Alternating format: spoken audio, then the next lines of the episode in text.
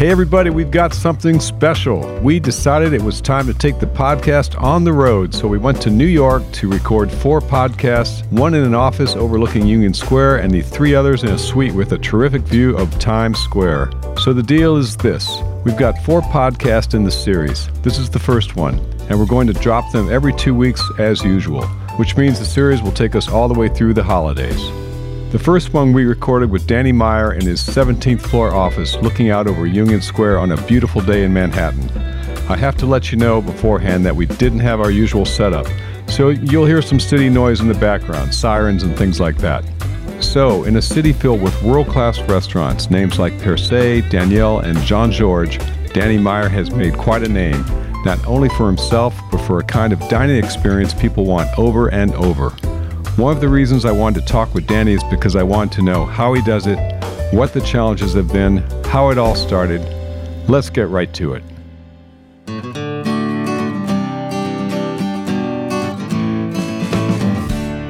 Welcome back, everybody. Doug Shafer here with another episode of The Taste. We have taken The Taste on the road. We are in New York City. We are in the office of today's contestant, and I was trying to figure out how to introduce this guy. And the only thing I could come up with that kind of sums it all up is he's just been a really good friend for over 25 years. We're here with Danny Meyer today. Danny, welcome. You know, Doug, I got to say, it's great to have you in my New York office, and we're going to prove it, I'm sure, during the course of this podcast that we're in New York City with some of the natural sounds of, of this island. Um, I also think you and I have known each other for more than 25 years because Union Square Cafe opened in 1985, which is 33 years ago. Okay, well, I and was. we hosted a, a Stag's Leap District uh, lunch, I think. Danny, you don't know this, but there's been two things I've done with each of my five children. That was as I raised them through the years. They had to do two things with me. The first was go to an afternoon baseball game in May at Wrigley Field to see the Cubs. And the second was to have a meal at Union Square Cafe. And I have achieved that with all five of my kids, and they know how important that is. So you need to know that. I'm deeply, deeply honored, especially for the, the latter. well, being, being a Cardinal fan, yeah, we've talked about that. Um, but anyway, let's start with you. Born in the Midwest, growing up with your family, was the table the big thing? Because I'm, I'm trying to get to what how it started out with you. Was it family meals? Was I know your your dad was I know I know you travel with your dad a lot. I want to hear about that, but where do you think this came from? Well, we traveled as a family a lot. My parents were married for 25 years before they were divorced, and probably mm-hmm. the happiest two years of their marriage were the first two years, which mm. is kind of an odd thing to say because they didn't have any of the three kids those first two years. Right. But they spent those first two years in Alsace because my dad was a counterintelligence agent uh, for the army. Huh. And he was on the border of France and Germany, and there were no altercations during those two years. So they spent all of their time traveling by car, meeting innkeepers and restaurateurs, and going to wineries and um, and eating and and learning uh, deeply about the French culture. My dad was a language expert after he graduated from Princeton he got a scholarship to some language school in Monterey. I guess the Army was sponsoring it, huh. Monterey, California. I never and, knew that. And he took those language skills and turned them into a career. Wow. And so they got back after those two years, and all of his friends would ask him, where should we eat? Where should we go? Where should we travel? And he had he and my mom had created this network of friends who it turned out had a loosely connected group of countryside inns in France that all had nice little restaurants. And the, the group was called Relais de Campagne. Okay. He became a travel agent, became the first American agent for that group, Relais de Campagne, which then became Relais and Chateaux. Oh, and wow. in those early days of his travel agency, and this now, you know, move ahead into the uh, the 1960s, we always had at least one French person living in our home who would invariably this be the son or daughter of one of these innkeepers. And they were there. And they were there to, to, do two things: translate. They worked in my dad's office, and they would translate for right. all of his clients who who needed help. And then they would serve as babysitters for us at night. and what was kind of amazing is we were getting, all three of us, all three kids, were getting this incredible education in food and wine and French culture. There was French spoken at the table all night, um, especially when my parents didn't want us to know what they were talking about. and that was a good reason to learn French. Uh, we had a little dog named Ratatouille. there was always a bottle of Beaujolais or something like that on the Right, table at night. right. And it just became a normal thing to cook with my parents um, and to eat and to travel. This is fascinating because that, you I just have to yeah. say that that wasn't a typical thing in the 1960s or 70s. You know, keep in mind Julia Child was just coming on Hmm. Just TV coming on board. that time. for you guys at such a young age to be exposed to you know people from you know someone from anywhere i never was you know you and i are the same era same vintage more or less and i mean totally different in the shafer household you know we didn't have wine it was bourbon and beer and cocktails and if we, dad ever had wine it was a bottle of lancers or something That's so funny. Oh, given, yeah. given what he's now oh, done. Oh yeah, when I run into people and or, you know customers, they go, "Oh, your dad, what a wonderful dream he had to go out and make wine." And I said, "He didn't do it to make wine. He did it because it was a it was going to be a good investment. Was, the wine boom was going to happen." So he learned it. He learned to like wine after buying a vineyard. So it was pretty he's interesting. taught a whole lot. You and he have taught a whole lot of other people to love wine. That's for sure. So, mind expanding experiences at home. So, you're in St. Louis, high school, then the college. What was high school like? Sports, extracurriculars? Were you, was there a cooking club? What you know? Yeah, well, so I went to five different schools growing up in St. Louis, which is which is an interesting thing. I haven't Five? talked about this a lot. Yeah. um, I went to, well, I'm including nursery school, but Okay. I went to a nursery school, and then I went to a public school that was reasonably close to our home, from kindergarten through third grade, and then we moved, and so I had to go to another public school for fourth grade. And then I was dying to go to this all boys school, which started in fifth grade, because my first house was at the bottom of a big hill. And every Saturday I would run up the hill to go watch the varsity football game. And I wanted to go to that school. Got it. I'd become a big fan of the, the Cadasco Rams, the Country Day School Rams. So I went to the all boys school for uh, fifth through ninth grade. And then uh, I transferred to a co ed private school Okay. uh, for 10th, 11th, and 12th grade. So there was five schools. I did play junior varsity football at, For- at the rivals of the co-ed school. It was arch rivals with Country Day School. It was called John Burroughs, and I played varsity tennis. And I just got to say that it made a big, big impression on who I became. If you can imagine changing schools during those formative years of your life, where you know, learning who you are or trying to learn who you are, and then not even going to school with, with girls until 10th grade. Right. I think that the social Danny Meyer was developed out of necessity because of always having to put myself in a very different social situation where invariably I didn't know anyone at the beginning, or maybe I only knew one or two people, and then trying to find my place within that group. And you're right in those formative years. Yeah, Okay, so I got to ask you something because what you're talking about is something I've felt a long time. Um, I don't talk to too many people about it, but I can remember the years between seventh grade and senior year in high school vividly. I can remember everything that happened. And if you ask me what happened in college, my first job, or my first wine job, I can't tell you. It's like, it's a blur. But boy, you know, seventh, eighth grade, ninth grade, 10th, 11th, 12th, absolutely. it's just like, are you, are you the I- same I'm way? completely like that. As a matter of fact, Doug, I to this day, you know, I'll be I'll be driving my car and tuned into Sirius, and I'll flip the, the radio stations, and if I get something from the '70s, there can be a song that will come on and take me exactly to where I was, and sometimes it wasn't a good place. You know, sometimes Right. there are songs that take me to a time when I go, and I'll say to Audrey, I wasn't happy when that song came out, Right. or that was a great period in my life. And it's just kind of amazing how, how, how those memories stick.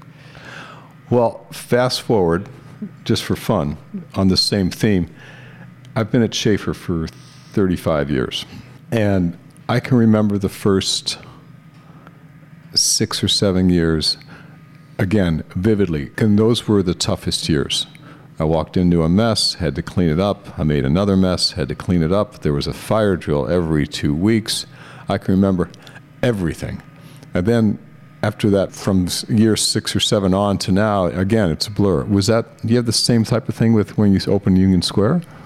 I, I think that my memory has a slight advantage over yours when it comes to work because we've done so many different projects. Good point. Meaning that I can I can absolutely relate to the, the first 10 years of my career, there was one restaurant, Union Right. Square Cafe.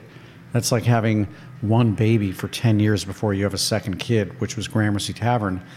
But those Gramercy Tavern years are deeply etched. Um, lots of scar tissues you know, Mm-hmm. Right. from those early days.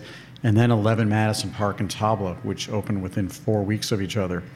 And then after that, um, you know, a it just- profusion of new restaurants, whether it's Blue Smoke, the Modern, the Modern. uh, Shake Shack, Shake Shack, yeah. um, and then a bunch of places after that: Maialino, North End Grill, right. On and on. on and on. I won't name them all right now, but but the, Well, the we don't have enough time. I have I actually Right. have all these different. You know, You had triggers- well, right, exactly, because they're they were the startups, of my right. memory, and Got I can it. remember. And something that I've said many, many times is that creating restaurants. There, there was a moment when we had four kids in four restaurants, and people were joking. Now you have a restaurant for Right, every kid. and right. Audrey said, "Why did you have to go compete with me and have more restaurants than, than I have kids?" But uh, restaurants, like kids, are really, really fun to conceive. Um, Right. they're not all that much fun to manufacture, and you know, in the first six to twelve months, you don't get a lot of sleep. Yeah.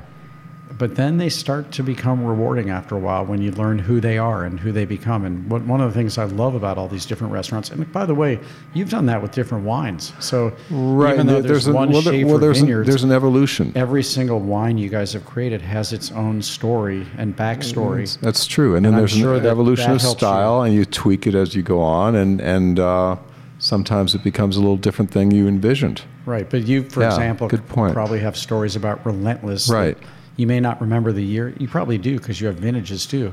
Yeah. So Yeah, we've you're giving evolved. yourself short That's shrift. evolved. You have a great memory. Okay.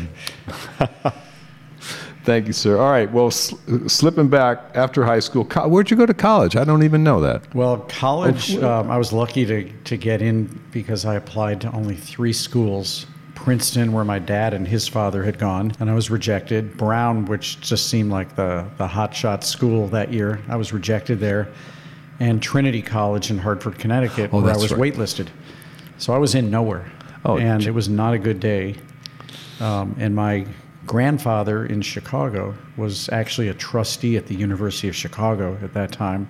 And my mom called and said, Danny didn't get in, in anywhere. My grandfather said, Well, that's easy then. He's coming to University of Chicago. And I said, I'm not doing that.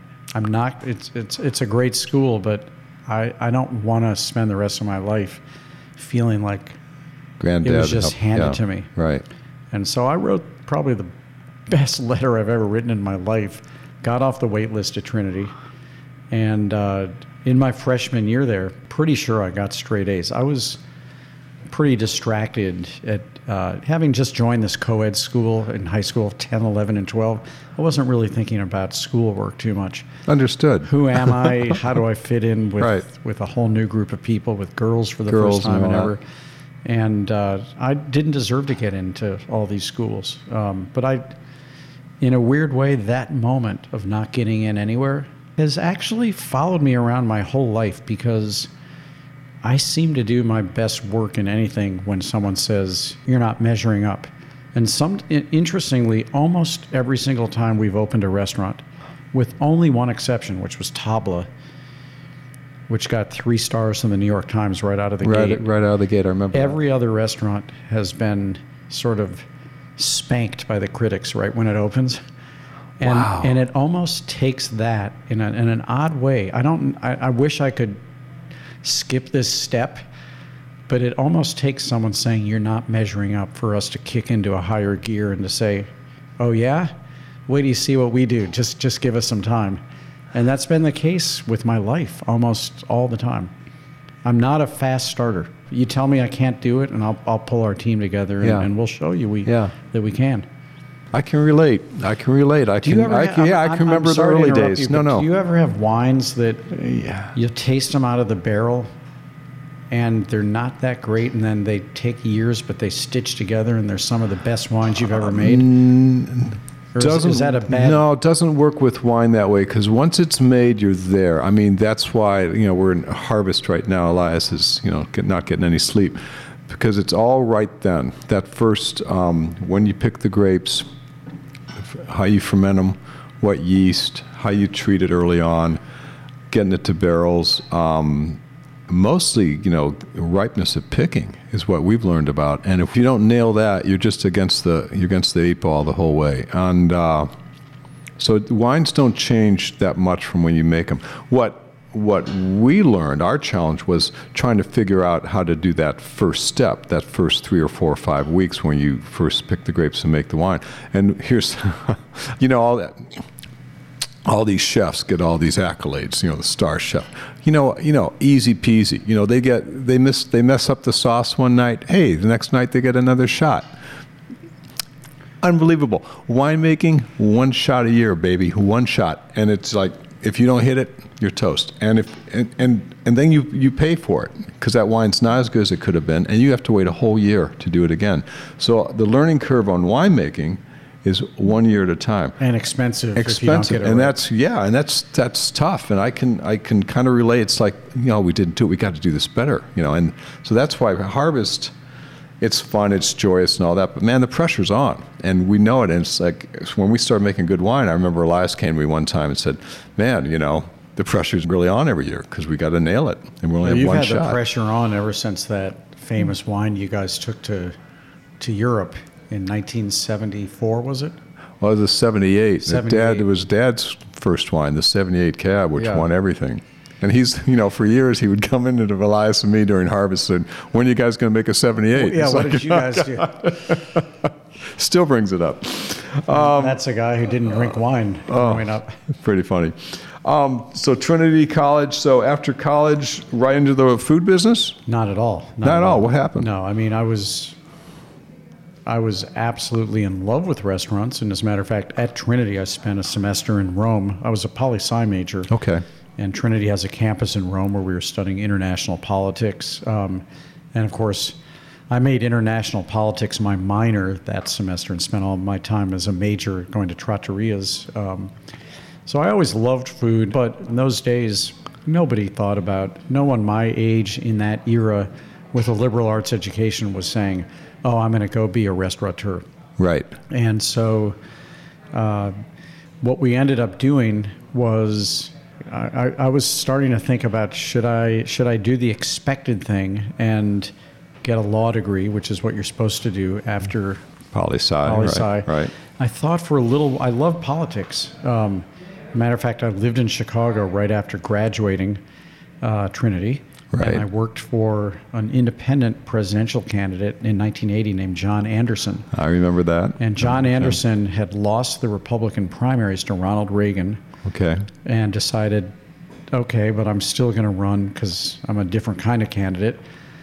And I loved his politics. He was fiscally conservative, socially progressive. And I got a job in Chicago that nobody with my lack of experience would have gotten with a Democrat or a Republican because there was Ah, no there was no- organization. and- so I was. Cook, Cook County field coordinator, which was a big deal. Keep in mind, Cook County I- is what delivered John Kennedy the, the presidency in 1960. Uh, and uh, we got 7.5% of the vote, which was enough for me to get my matching um, fund. So I got my last paycheck of $214 a week.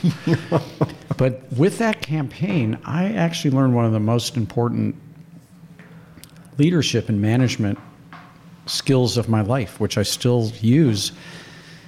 Everyone who worked for me was a volunteer. Right. I was 22 years old. Most of the people working for me were older than I was. I didn't have the opportunity to reward someone with a paycheck or a raise. I didn't have the opportunity to punish someone for not having done their job. Right. Right. And what it taught me more than anything was that even when I became a business person and I was paying people, that I still wanted to treat people as if they were volunteering to work here. And I still wanted to give people a higher purpose for their job other than the task itself. And I think that we want to hire people at, at Union Square Hospitality Group and at all of our restaurants who are good enough that they probably could have gotten another 10 or 15 job offers somewhere else. And so the fact that they chose to work here is in its own way a form of volunteering. Right. So volunteering to bring their gifts to us. And so I think that lesson, which was the first time I was ever anyone's boss, minus being able to pay them, is something that has carried through how I, I lead today. Okay, this is so great. I love I love doing these these shows. I mean, I'm finding out. You know, I've known you 30 years, and I didn't know about that. We need to have more meals together, and Well, we need to have more wine together. we need more wine together. I'll provide the food. You just keep bringing Oh. that great Shafer. Not- so, John, after John Anderson, um, somehow you got into the food business. So after John Anderson, I was pretty burned out because when you work in politics, you realize that, you know, once that first Tuesday in November hits, every single day leading up to that first Tuesday in November is a day that you didn't raise quite enough money, you Right. didn't reach quite enough voters, and you're just burned out. And and it's kind of sad. It, and it's a great team effort, but that was the moment when I said, "All right, you got to get your life together. You got to do something Okay. here that's, uh, you know, either either get your law degree. I was also fascinated with journalism, um, Okay. and I thought maybe I'd go get a journalism degree. And I started looking at schools. I went to Berkeley School of Journalism and um, Northwestern School of Journalism, and I wasn't quite ready. So, but I but I did spend a lot of time in New York City when I was up at Trinity in Hartford. Loved jazz here. Loved the restaurants. Actually, loved going to the horse races at Belmont Park. Going to loved going to theater. Mm-hmm. And I said to myself, just just do a year in New York and see what happens. So I got a job, a bizarre job. The same grandfather who was trying to hook me up with the University of Right. Chicago. This time I, I took him up on something, and he helped me get a $16,000 $16,500 a year job um, working as a special assistant at a new company that he had invested in, a public, a newly public company Okay. called Checkpoint Systems. This is a bizarre tale in my story, but Checkpoint Systems uh, is one of the leading companies that makes the electronic tags that, that stop shoplifters Right. in, in retail stores. Got it. And they had come up with this product that I found kind of neat, which was that instead of only having those white tags with pins in them, that, Right. you know, Yeah. adhere to people's clothing, they had a printed circuit on a pressure sensitive label that could look like a price tag, which meant that you could now protect supermarkets and libraries Oh, and cool. uh, drugstores where, where you obviously can't stick a pin in a book. Right. But you could put one of these pressure sensitive labels in a book. And about six or eight months into my time at Checkpoint Systems, I got an apartment in New York City. I was commuting down to Thorofare, New Jersey, of all places, every now and then. Got it. The New York City um, salesperson left to go to the competition, and Checkpoint handed me the entire New York territory, which included New Jersey, Westchester County, Putnam County, Orange man. County, Long Island, all five boroughs. And I just crushed it. I, I became the company's top salesman for three years in a row. And I never knew this. yeah, and it was a great experience um, in two ways. Number one is I was I was a kid who actually, when I say a kid, I was still pretty young Yeah. back then. I was in my early twenties. Still lacked a little bit of the kind of self confidence I would need, and Okay. putting yourself out there in a sales job, cold calling, mostly hanging out in some of New York City's worst neighborhoods where shoplifting was was the highest. Learning to to negotiate with retailers who are some of the toughest negotiators in all of New York, opening up some big national accounts um, like Duane Reade and Burlington Coat Factory and Shoprite. Um, And then ultimately doing a lot of traveling because they wanted me to share whatever sales gifts I had with, with other folks around the country. And I got to say, making a lot of money. Um, I was really, really driven by commission. Got it. And uh, by the time I was 23, I was taking home, I think, $125,000 a year. Wow. With no one to support. And I just would spend almost all of my time. Keep in mind, this was obviously Yeah. before the internet. But I would plot out my sales calls throughout New York based on where I wanted to eat lunch that day. and I was learning about all the different neighborhoods. Sometimes I would eat ethnic food. Sometimes I'd go just go to a Greek diner. Uh, Popeye's fried chicken had just come to New York. So the food, the, so the food thing is that's still couldn't get it out of my couldn't mind, Get and, enough. and I was always cooking at home and Got it. entertaining friends. And finally, just what this leads up to is after three years of selling anti-shoplifting tags, and you know dealing with some pretty unsavory characters. I got to tell you one story. I was in a I was in a supermarket in uh, in Detroit. Uh, I think it was a giant supermarket, and I'd been training the entire staff there, not only how to use these things, but what do you do when you catch someone shoplifting? You Yeah, got to you- train the whole thing. oh boy. And I'm in, I'm in line in the uh, in the supermarket, and I'm about to be working with the cashier because how does she? You have to actually deactivate the tag when someone actually buys the thing, Got so it. they don't beep on the way out. Right. That wasn't so easy. So all of a sudden, the guy in front of me is bleeding in his head Oh. and and I'm going like, uh oh, this is not good. He's bleeding, and and finally he gets up. He goes out the door, and he had been stuffing steaks underneath his hat, and he gets caught right there Under his hat. under his hat. I've seen it in the coat and down the there- pants, there but under I his saw hat. enough stories like that, as well as you, you may or may not know it, but almost every department store in New York has a jail in the basement No. and you know hanging out with unsavory people in the clinker in the basement i just finally said okay i, I did it that's enough and now it's now it's time to get my law degree it's time to go get real at this point I'm with you. I got to ask you though, because I'm not a restaurant. I've been in back doors of restaurants. Do restaurants have jails in the basement? We've I- never put one in Doug. I just wanted to we do have wine cellars but that's a whole lot more fun than a jail Okay.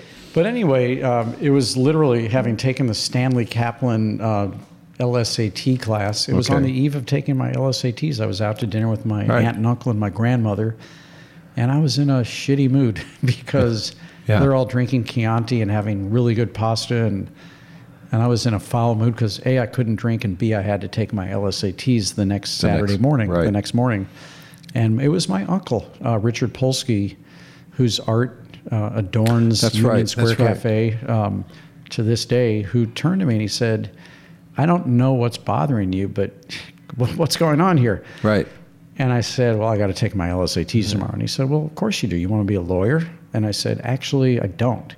And he got furious with me. Oh, and wow. he said, "Do you not realize that you're going to be dead forever and you're going to be alive for a moment relative to how long?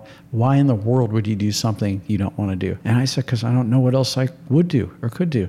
And he was the guy at that meal this was in 1983, who said, You got to be crazy. All I've ever heard you talk about your whole life is restaurants and food. Why don't you just go open a restaurant? And it had never, ever, ever dawned on me that that was a, A possibility. a valid career do. choice. Yeah. So I took the LSAT the next morning, never applied anywhere. I probably did poorly on the test. My heart wasn't in it. Of course not. But that next Monday, Which, I applied to take a class at the New York Restaurant School, which is probably not even in business anymore. and I hooked up with a pal from, from Trinity, and I said, You be the money guy, I'll be the food guy, let's do this. And he was working in a bank at the time. He didn't tell his parents because he knew they wouldn't approve. right. They caught wind of it after three classes and said, No son of ours is going into that nasty business. And he felt so bad that he introduced me to the only client his bank had, a restaurant called Pesca on Okay. 22nd Street. Right. I got a job there. I remember Pesca. Okay. I was the assistant lunch manager, Okay. earning 250 bucks a week. Big, big, big decrease from what I'd been doing at Checkpoint. And it turned out that I, and I said to myself, just do it. Just get it out of your system. You're either going to hate it or you're going to love it. Right. And I did it and I loved it. And that was where I met Michael Romano, who became our chef Your for many, chef many years. That's where I met a young actress who was waiting tables named Audrey Heffernan, who became my wife, Ah. the mother of our four kids. And that's where I met my career. And and I can actually see it out the window right now as we're talking. It's just it's kind of neat how that all worked out. Wow. So and you just can I just say something? Yeah. You kind of think about how life presents so many doors that you didn't expect to be there. And I and I think back to what what if I had never gotten off the wait list at Trinity? What if I what if on the very first day of Trinity when there was a pickup softball game outside the dorm Right. and we ran out of baseball gloves and so I had to lend my glove to this guy and this guy lost my glove and this guy was the same one who introduced me to pesca many years later um, who became one of my best friends i wouldn't have i wouldn't have met my career i wouldn't have met my wife and it just the different ways that life can go and and and all and all of that came out of the adversity of of almost not even getting into any college whatsoever so i, I think about that a lot because we are all you know, we're dealt some good cards and some tough cards, but sometimes some of the best things come out of the tough cards you're dealt mm-hmm. unexpectedly. Yeah. I do have a good memory because I've got a bunch of things flooding back right now. It's like, yeah, at the time, Can I hear one of yours? one of mine, one of the toughest was uh, being early on at Shafer. I walked into a mess that uh, that my predecessor had left, and so cleaned that up over a couple years. Hired Elias, um, but that was easy because that was a mess someone else made. But then within about a year or two after cleaning it up, I made my own mess. I had a couple wines that I made. I was the winemaker. I made them, aged them, bottled them, and before we released them, there were two wines. Uh, realized they were really flawed. I mean, really flawed. Like, like smelled so bad. It was a hydrogen sulfide thing. You know about that. But in the bottle, it got really worse. The only good thing is we caught it before we released it. These two wines, but we had to rebottle them. And rebottling means you're pulling corks on 7,000 cases of wine.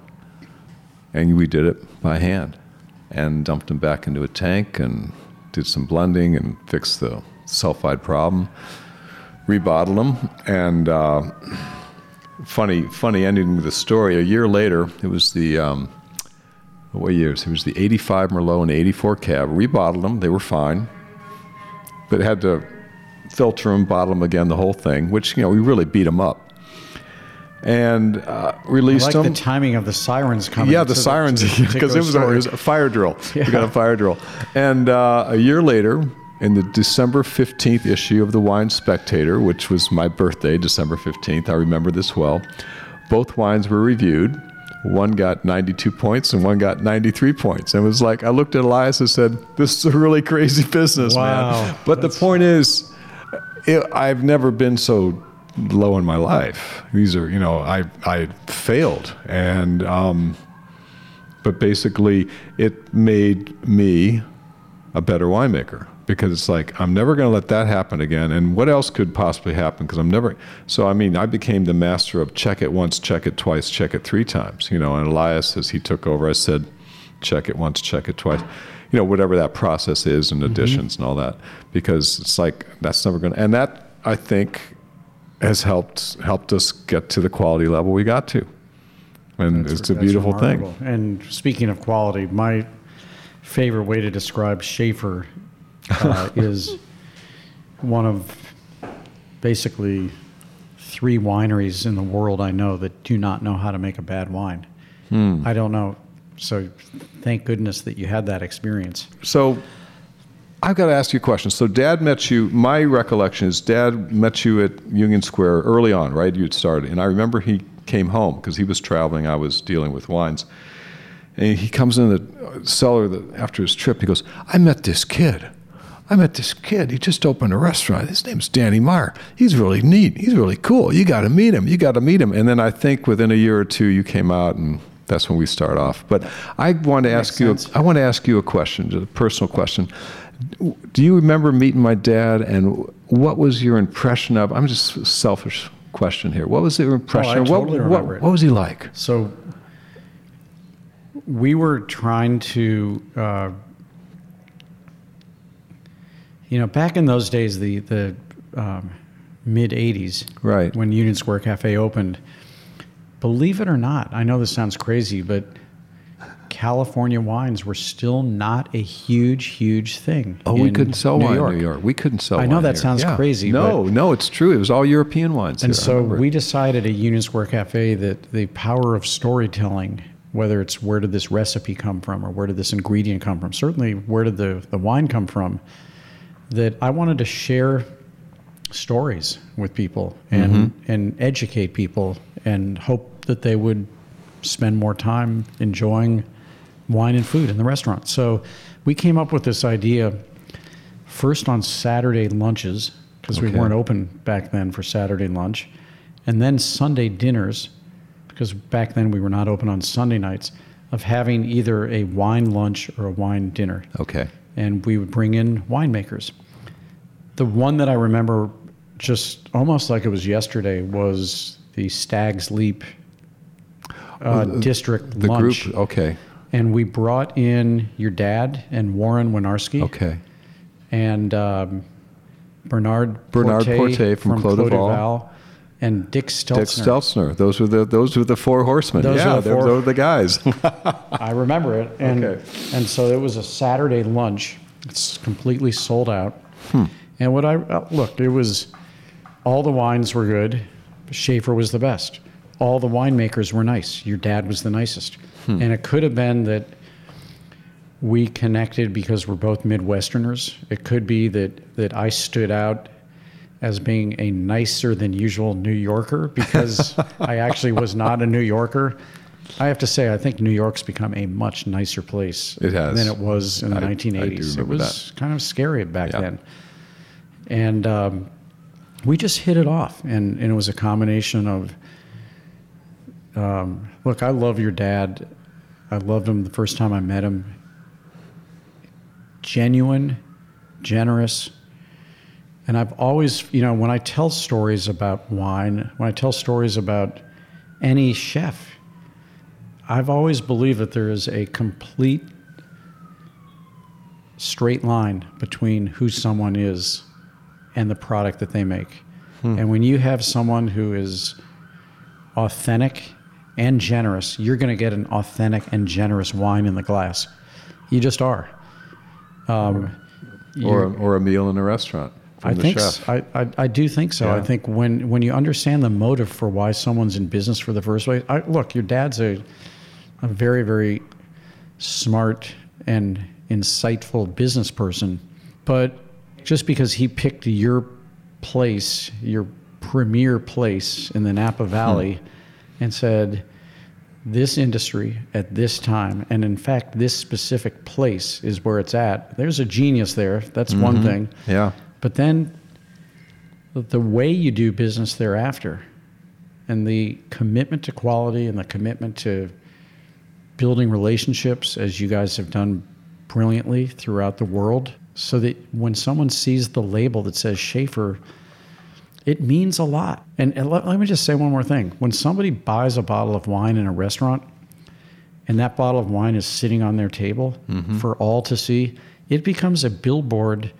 that says as much about you and your taste as the car yeah. you drive or the watch you Yeah. wear or the shoes you wear or the purse you carry. And I and I think that what the Shafer label says when I see that on someone's table is I want the best. I, there, there is not a better quality wine at this price. And they're not inexpensive, but they are way better at their price point than many, many other wines that cost a lot more. And that tells me that I'm smart when I buy that wine. Uh, and I think uh, it's an No. amazing, and, Well, and I think you. that all uh, starts with who your dad is. I really do. Thank you. I was just, I appreciate that. That was a personal question there I need to hear. So, jumping ahead, 91, 92, I'm on a bit of a boondoggle cruise in the Baltic. It's the only time I've ever done a winemaker cruise. So it's 10 days on a boat. Well, they call them ships. It was, it was a small one, but very exclusive, 200 people. And I was the vintner. And then there was a chef for the week. And, I'm, and this, the chef was Tom Colicchio and who I did not know, but I had to do a couple of wine seminars and a dinner, and he had to do a cooking presentation. He had one day in Finland where they went to the market when, and go go with Tom to the market to look at the fresh vegetables, which there weren't any at that time of the year or whatever it was. It was kind of funny. But of the instead of having 200 people on this ship, there was only 28, so it was empty. So I got to know. Well, well, actually, 28 people. You know, by the time you know my wine seminar came around, everybody just laughed because I knew everybody. It was a lot of fun. But I got to know Colicchio really well, and they had just closed Mondrian. But we had a great time, and uh, we stayed in touch. When I come back, I'd see him once in a while. One time I came back within about a year or so, and he says, "Hey, I got this new thing." And we were having dinner. He goes, "Let me show. Let me show you the spot." So we drove down to where Gramercy is now. It was dark. It was a dark night glass windows. They said, "Yeah, I'm, I'm working with Danny. I think this is going to happen." A year later, I came back and how's it going? He goes, well, "Let's go look at the spot." It was still dark, and then I said, "Is it going to happen?" He goes, "Well, I think it's going to happen. I don't know if it's going to happen." That wasn't a year later. Come on. oh, okay, it wasn't. All right, whatever. But it, it took a while. But it was cute. But it, but this was your second child, and it was nine years after Union Square. Mm-hmm. And I remember talking to you at the time, and it was nerve wracking for you. It was big deal because I you're you want things to be perfect, yeah. like we all do, and, and as it's a yeah, absolutely. And you know, I was huge, huge fan of Tom's cooking at Mondrian. Mm-hmm. Right. And we had actually gotten to know each other because I was heading up the Share Our Strength Taste of the Nation back in 1990 and 1991, mm-hmm. and he was my favorite chef right. by far, and, and he also cared a lot about the topic of childhood hunger. It wasn't just his food. Although I remember exactly what he cooked at the first one, which was a uh, it was a parfait with sea urchin and um, curry and mashed potatoes, which is kind of odd, but it was really, really delicious. Man, how can you pull that back? That just blows me away. So no, that was that was amazing. But Gramercy Tavern was nerve wracking because I was trying to prove to myself that I was not an imposter. I thought okay. Union Square Cafe's success had been a fluke that somehow it had been handed to me. I have no idea why I felt that way. Handed to you? You built it. You. See. But I felt I just felt oh. a need to go prove that it had not been a fluke, and and so okay, all right.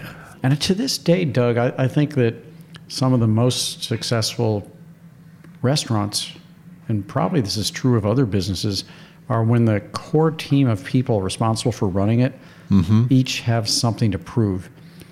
So I think part of the reason Gramercy Tavern became such a success, and it was not overnight. We were busy overnight, but we got slammed by the press uh, at the beginning, just slammed. Tom had something to prove. He had to prove that right. Mondrian going out of business was not his fault. Was not his deal. I had right. to prove that you Union could... Square Cafe was not a fluke. Claudia Fleming, who was our opening pastry chef, who is remarkable to right, this day, had to prove that the restaurant she had cooked at, which had closed, wasn't her wasn't fault. Wasn't her fault. And it's kind of neat. You know, we had an we had an opening service and wine director named Steve Olson. I remember who, Olson. who had great. a lot yeah. to prove. He had yeah, to yeah. prove that, you know, even though he had come from Arizona at that point, that he could make it in the big he city. could make it in the big city. Mm-hmm. And everybody seemed to look at Gramercy Tavern as being their platform for doing their best work. And I think that's what I try to do when building a team with a new restaurant is to not only seek people who've got a lot of talent, but who at this point in their career actually has something to prove. And it doesn't have to be an unhealthy thing to have a little chip on your shoulder. Oh, no, I'm with you. I bet you had to do that. You know, when your dad showed you the 1978, you had to prove you could do oh, it too. yeah. Well, and, and then after that wine you were just describing. Well, and also, um, I talked to Kathy Corison a while back, and she was cute. She was we were talking about her era, and she was right ahead of me. She said, you know, things were booming in Napa, and she said the the ladder was it was a short ladder to become a winemaker. I mean, you're one or two years in the cellar, and all of a sudden you're a winemaker.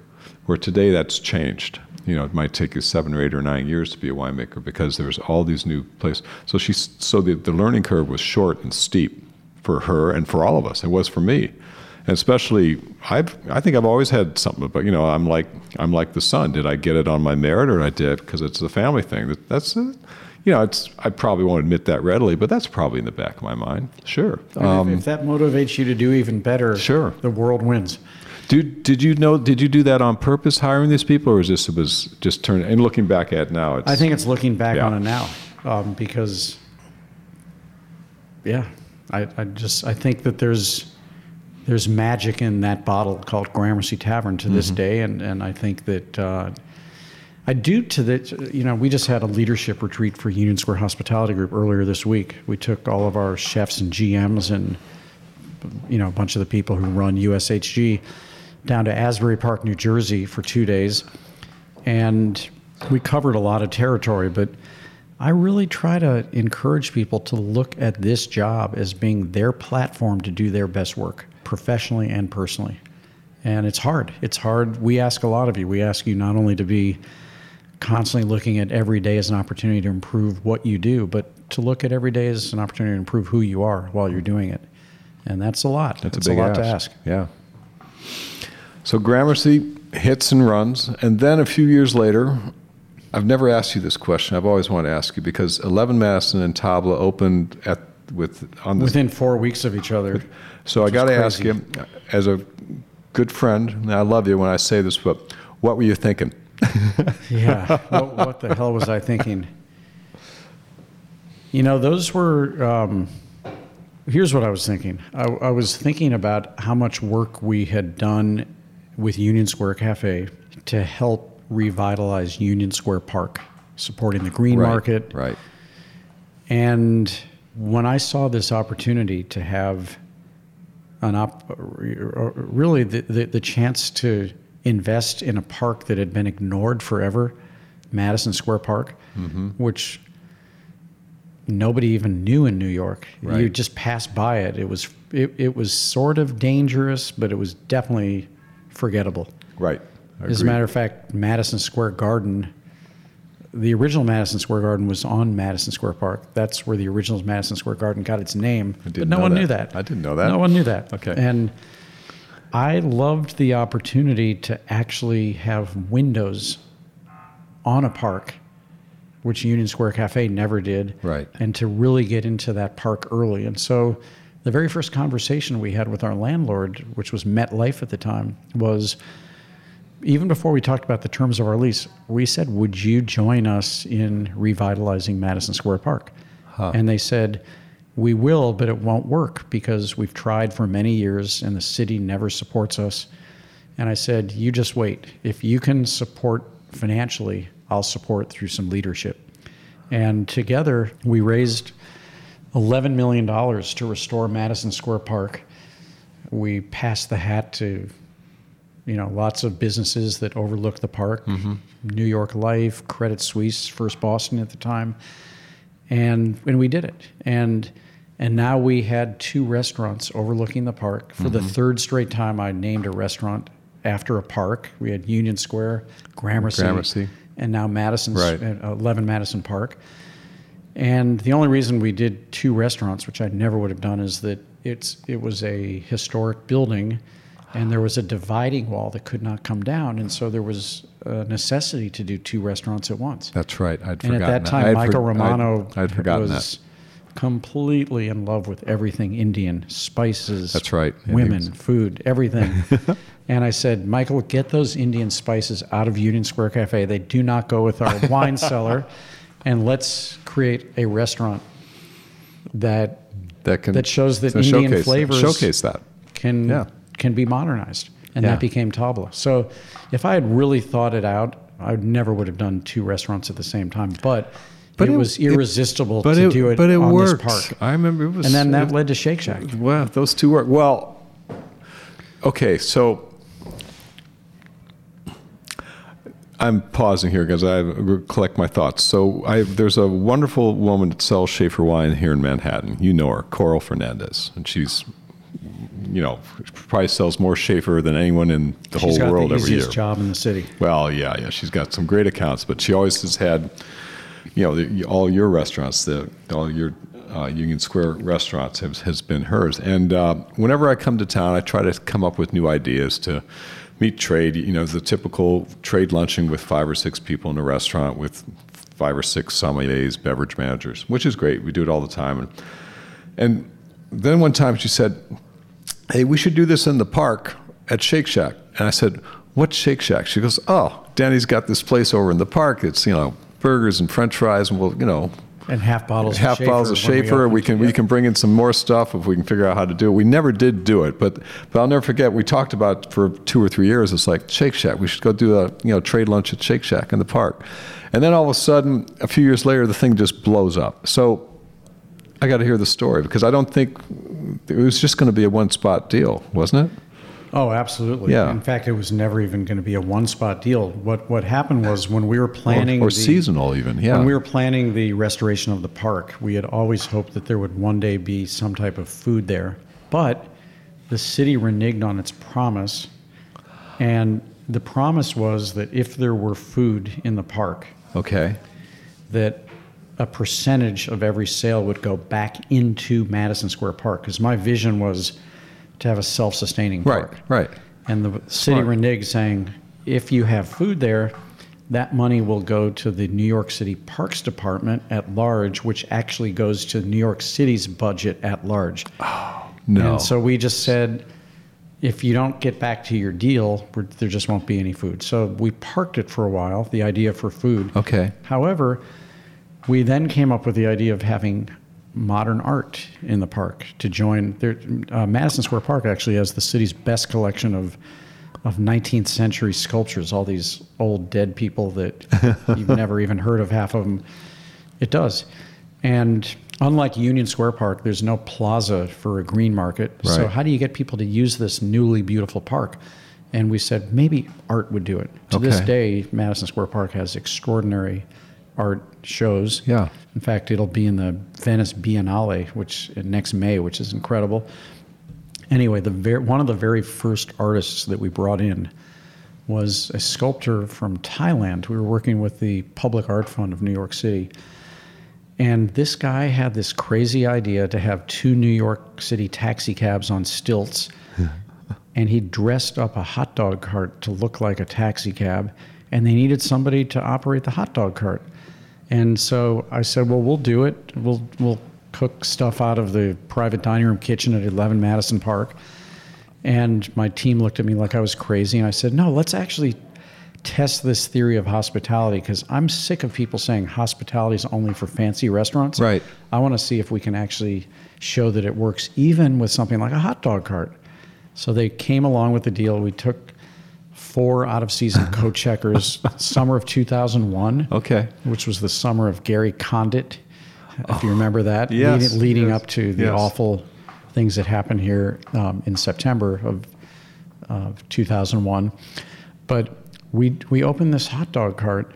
We cook Chicago style hot dogs, and the reason we picked that as an idea is a I love them, Right. and b they've got eight toppings, and I wanted to prove that we could remember everybody's everybody's got a way they like it different. Like I like everything except pickle relish, Right. And you like everything except sport peppers or whatever, Right.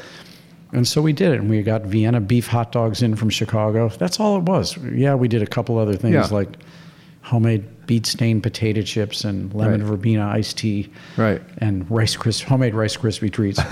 that was it though, and you know, hundred people would be in line literally every single day for this hot dog cart. What did what was that? That must have blown you. Did that blow you away totally? I mean, It did. We, Yeah. were, it we took something that was really just meant to be fun. Um, I think there's a uh, there's a little hot dog cart sitting in my window right I over there, it, which is that's kind of where it all started.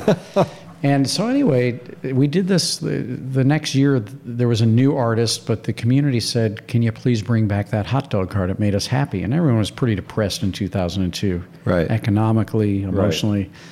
And then 2003, they said, "Can you bring it back again?" And we did. And um, and then finally in 2004, we went to the city. Actually, we did this in late 2003, and we said, "How about if we make this thing permanent?" And we will philanthropically gift a kiosk to the park. The park will then become our landlord Okay. if all of the proceeds of the rent can go into the park. We will own the business, but the park will now own the building and therefore collect the Collect rent. the rent. And wouldn't it be a neat thing if we could draw people to the park from 11 in the morning till 11 at night, keeping the park safe? Wouldn't it be a neat thing if we could come up with an idea that, you know, was broadly accessible to mm-hmm. people, price wise, Right. concept wise? And wouldn't it be a neat thing if that actually raised money for the park? Now, we had no idea, and we called it Shake Shack, and we had absolutely no idea that it would work. In fact, the other thing we, you know, we basically said, let's take our hot dogs and we're just going to, I just sketched out a menu on the back of a, of a, a scrap paper, which we now have framed. And that menu is 90% of what's on Shake Shack's menu today. All we basically did was add burgers and frozen custard and fries to what we were already doing with, you know, the hot dogs and the same drink menu, et cetera. And Shake Shack took off. And we still didn't think about it as being a scalable business. Although the, the, the backstory here, Doug, is that we were using 11 Madison Park's wine cellar as the office for Shake Shack. and a lot, we developed the Shack Burger and developed all of our recipes in the private dining room of 11 Madison Park. Shake Shack was actually subsidizing 11 Madison Park for a full four years, without which I'm gonna, I'm gonna pretty much come out and say 11 Madison Park may have gone out of business, um, as Tabla did. Tabla did go out of business in 2011, but Shake Shack was Because of Shake Shack. Yeah. was funding 11 Madison Park. Interesting. And then finally, we bought Shake Shack from 11, from us. From- but we gave the proceeds to 11 Madison Park. Okay. And Shake Shack became its own independent company after It's, that. a, it's its own company yeah, now. so it's it's a great story. It's it's fantastic, and there's my got count. there's nice business hun- out of it. There's 168 Shake Shacks around the There are, world but we didn't open a second one for five years. for five years. And the only reason we opened the second one, I shouldn't say the only reason, but a primary reason was if there was one recurring complaint about Shake Shack in those early years, it was the line is too damn long. and so we decided, wouldn't it be great I if- heard that. I heard that all the time. if we could Yeah. Oh. cannibalize ourselves by opening a second one and mitigate the line? Where was the second one? Second one is uh, 77th in Columbus. Okay. The line only got longer at number one when we opened number two. Oh, Danny. Because more people knew about it. And now Oh. we had a tiger by the tail. What? Do you, And so I, I still think the second Shake Shack deserves a lion's share of the credit because if that had not worked, there wouldn't be a company. right. This, you know, it's kind of like Gramercy Tavern for me. The second one proved that the Prove first you one could was do not a it, fluke. and then off you go. yeah. 168 all over the world Seoul, Tokyo, London, Hong Kong, Moscow, Beirut, Dubai, and recently Southern California. Yeah. And soon, Northern California soon. We were talking about that. Or? Any minute. Any we minute. just opened in Seattle. uh, Okay. Very, very recently. We just announced that we'll be opening in Mexico, Great. Philippines. Yeah, it's it's really cool to see how this culture works everywhere. It's incredible. Well, good on Seattle because I just took uh, number four to school. Just dropped him off three weeks ago. Quattro in Seattle. Yeah. University of Washington. Yeah, he's a husky. That's a beautiful school. He's he. We have launched him successfully, and um, you know we got the meal plan right, and and they've got great options compared to when you and I went to school. I mean, there's they've got all sorts of things, and all of a sudden, you know, I need more money in my other account, other account. And we looked at the thing. He's going, he's, you know, he's he's he's going into Seattle and eating at great restaurants. It's like take you know. You Who did gotta- you think you were bringing Well, yeah, yeah. So you know, we, we're trying to rein that in, but uh, that's been fun. Um, hospitality, which uh, I got to ask you because what was the moment? I mean, you have great restaurants, great food, great service, but you know, early on, and your main theme has been hospitality and service.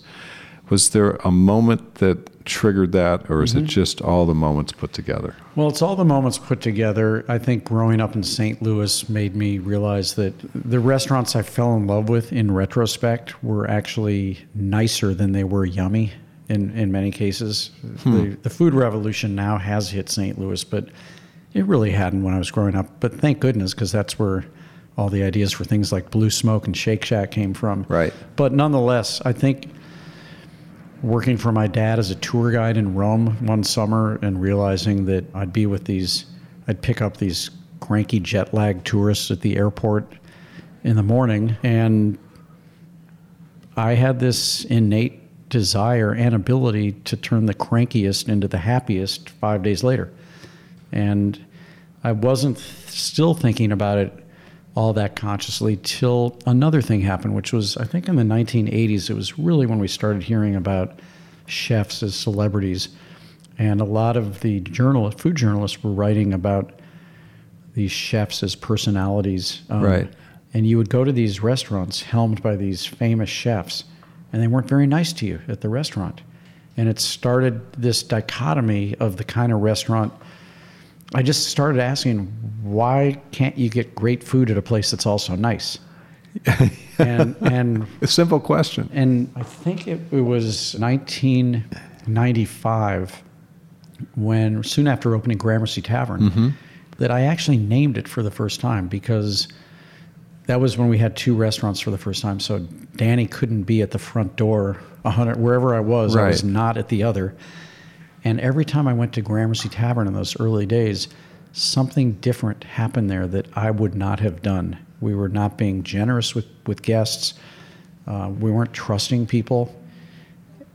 And it occurred, and, I, and my stomach was just completely upset.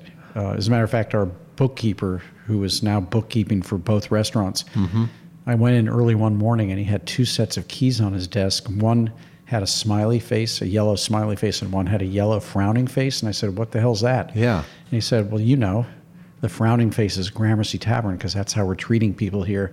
And the smiley face is Union Square Cafe. You're kidding. And that I've was, that. I called an all staff meeting. And, and that was the first time I named hospitality as something that we were going to really be differentiating from service. Because service, um, and this had been brewing in my mind. Yeah. We, Union Square Cafe won the James Beard Award for Outstanding Service in America in 1992. Right. I once again felt like an imposter because I knew there were way better, more refined service techniques in other restaurants across the country. And I knew that service as a word was not capturing what we were actually being rewarded for. And yeah, the service is good at Union Right. Square Cafe, but it was how we were making people feel, not the technical service, but the emotional The hospitality. emotional, how you feel when and you leave. that was right. when I basically said, "Look, performance, how good the food is, Yeah. how beautiful the choreography of the decanting of the wine is, all that gets if you do that all perfectly, the performance, including service, you get 49 points maximum, which leaves 51 points if you want to get 100 on your test Right. for how did you make someone feel while you're doing all this. And all this was coming together every year because back then the only feedback we got on an annual basis was the Zagat, the Zagat survey. And I kept seeing Union Square Cafe rising and rising and mm-hmm. rising in the category called New York's favorite restaurants. But it would always hover around 10 or 11 for food and service. Right. And I didn't understand how we could be New York's favorite restaurant when so many restaurants below us actually had, on that list, actually had higher scores for food and Food, service. service. And certainly decor. And that's the year that I said, guess what? Zagat forgot to ask about hospitality. It's a very, very different thing. And that's the X factor. So that's when it happened. And that's when we named our group the Union Square Hospitality Group. And I said, yeah, we constantly want to make our food and wine and decor better and service. But we got to just triple down on our core competence, which is how do you make people feel? It's the two keys, the smiley face and the frowny face. Yep. Wow, never heard that one.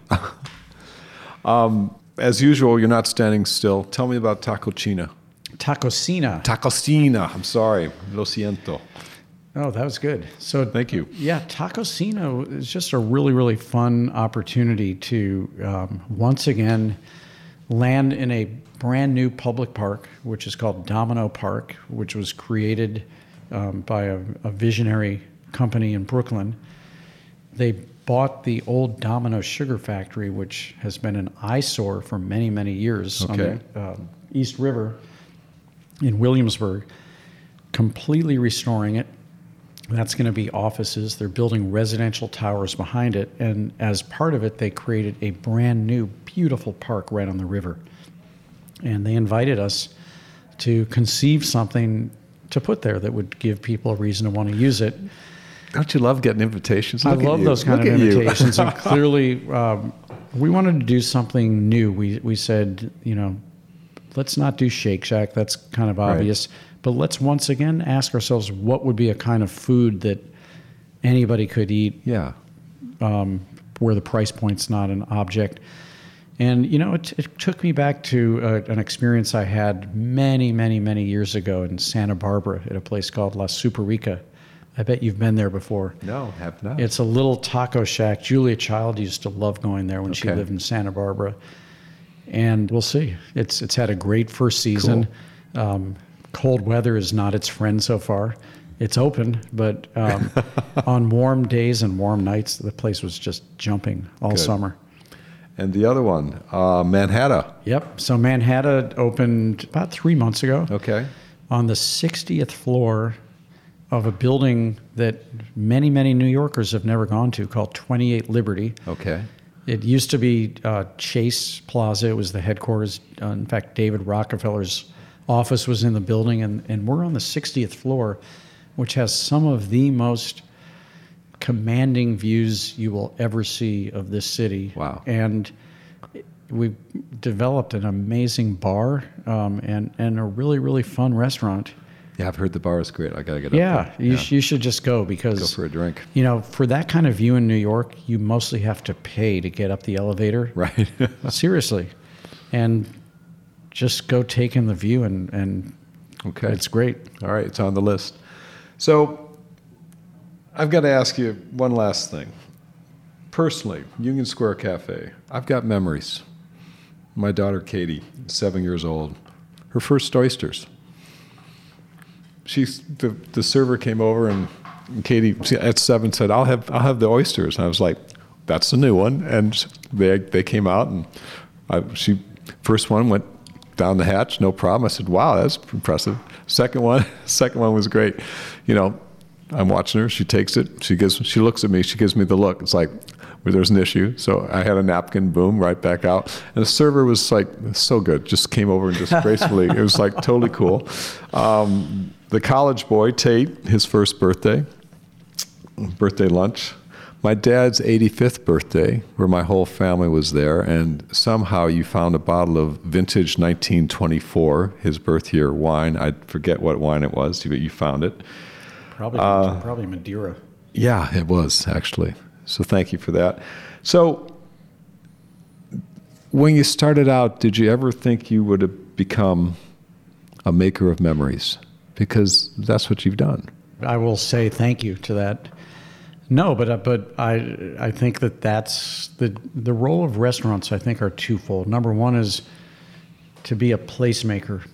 If you can create a place that changes the way people look at where they are, that's something. And then if you can create a place that people enjoy enough that they want to go back and create memories, then you've really got something. And I feel like my favorite restaurants in the world do both of those things. Um, you know, what, the greatest compliment in the world is when I'm traveling or someone else is traveling, and the very first place you go off the airplane in a new city is that restaurant. You're going there because that restaurant actually has terroir in that city. Hmm. I and I have restaurants like that where I know I'm where I am Right. while I'm there, and Right. it could also be the last restaurant Right. before getting on the airplane. So whenever we see suitcases, we go, "That's a place that That's cool. means something even more than I'm hungry. It means I, I, want to know where I am and I want to remember what happened." Wow. Danny Meyer, thanks, man. It was great. Thanks for taking the time. Love you, Doug. So Thank good you. seeing you. Be good. There we go, Danny Meyer. I know that went longer than usual, but we could easily have gone another hour. What a story. It's interesting to hear how often he had to prove to himself that his success wasn't just a fluke. I guess we're all driven to do things based on our past, based on experiences that didn't work out. I know, just speaking for myself, my family and I have always had great experiences at his restaurants. And back in Napa, we've tried to create that warm, welcoming environment at our winery. Thanks for listening again today. If you enjoy these podcasts, please feel free to send an email to podcast at shafervineyards.com with any ideas you may have for future guests or ways to improve what we're doing. Also, please take a moment to rate and review the podcast on iTunes. It really helps other people find the taste. We'll see you next time.